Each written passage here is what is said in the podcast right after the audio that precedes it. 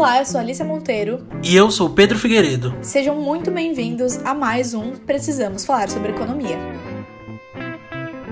No episódio de hoje, vamos tratar de um assunto muito atual: a reforma tributária. Você sabe como funciona o sistema tributário brasileiro? O que abrange a nova proposta do governo?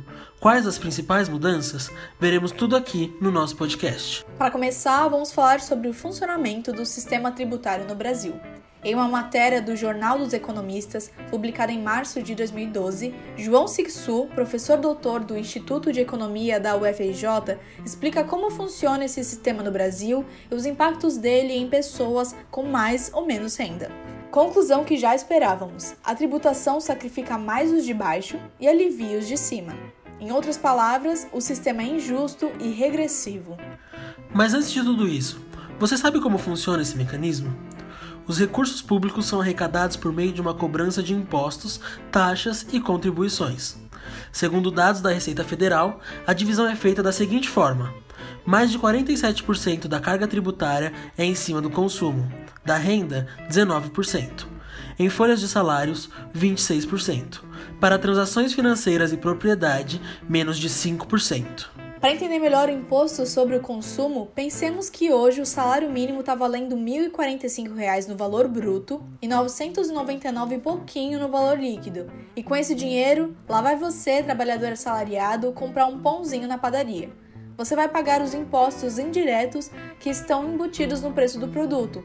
O seu ou a sua patroa, cujo salário é bem maior, diga-se de passagem, também vai pagar o mesmo imposto. Agora vamos a um exercício de reflexão. Pensemos nós sobre isso em um país que, em 2018, 60% da população recebeu em média um salário mínimo. O trabalhador gasta todo o seu salário com o consumo de bens e serviços necessários à sobrevivência, pagando impostos em cada um deles, enquanto o patrão ainda tem dinheiro para investir em diversas modalidades financeiras com tributação baixa ou mesmo isentas de impostos. Uma comparação internacional ilustrativa foi feita pela Organização para a Cooperação e Desenvolvimento Econômico e revelou que nos Estados Unidos, Suíça e Canadá, mais de 50% da carga tributária advém de impostos sobre a renda e a propriedade. No Brasil, a soma da arrecadação sobre renda, propriedades e transações financeiras não ultrapassa os 25% do total.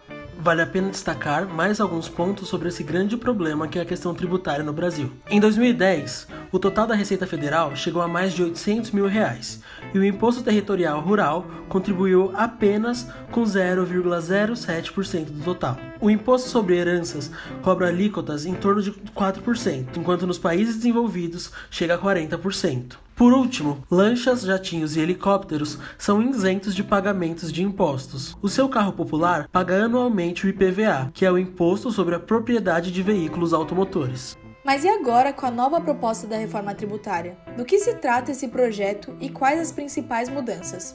A reforma tributária proposta pelo nosso ministro da Economia, Paulo Guedes, será dividida em várias etapas. De acordo com a reportagem do jornal Nexo, a primeira ele propõe unificar o PIS, Programa de Integração Social, e a COFINS, Contribuição Social para o Financiamento da Seguridade Social, que são tributos federais sobre consumo. Essa junção vem com a intenção de criar um imposto nomeado como Contribuição Social sobre Operações com Bens e Serviços, na sigla CBS, um único imposto. Mas não existem apenas 18 tributos no Brasil responsáveis por refletir sobre o consumo. Dois deles são o ICMS, Imposto sobre Circulação de Mercadorias e Serviços, e o ISS, Imposto sobre Serviços, que não foram incluídos na primeira parte da proposta de reforma do governo. Inclusive, a reforma tributária foi defendida por Rodrigo Maia, presidente da Câmara dos Deputados, em entrevista à TV Tropical do Rio Grande do Norte. Hoje você tem é, 5 bilhões de reais de conflitos no judiciário.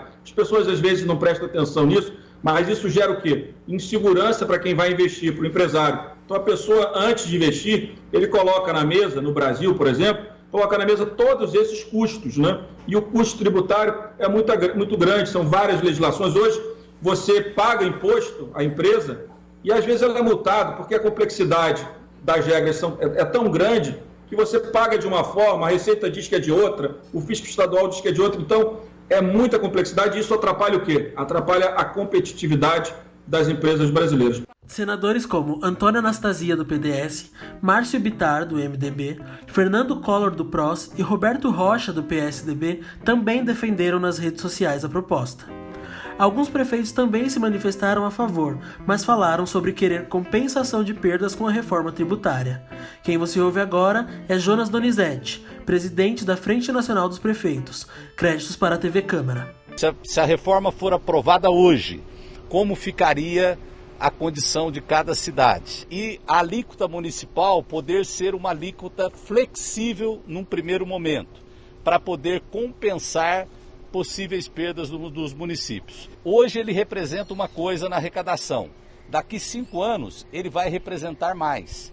Então colocar ele com um valor estático na reforma seria injusto com os municípios. Continuando na junção do PIS e COFINS, um dos pontos da unificação é trazer a alíquota menor para bancos, planos de saúde e seguradoras. O regime de tributação para empresas desse tipo será diferente, com cobrança de 5,8% e não de 12%. Essa decisão foi tomada pelo governo porque esses setores não geram e não se apropriam de créditos tributários como outros, então no final das contas não faria sentido cobrar a mesma alíquota. Por outro lado, instituições como igrejas, partidos políticos, sindicatos, condomínios e edifícios residenciais ficam isentos do novo tributo. Além deles, transporte público municipal também não terá cobrança. Isso é algo que continuará com o novo tributo.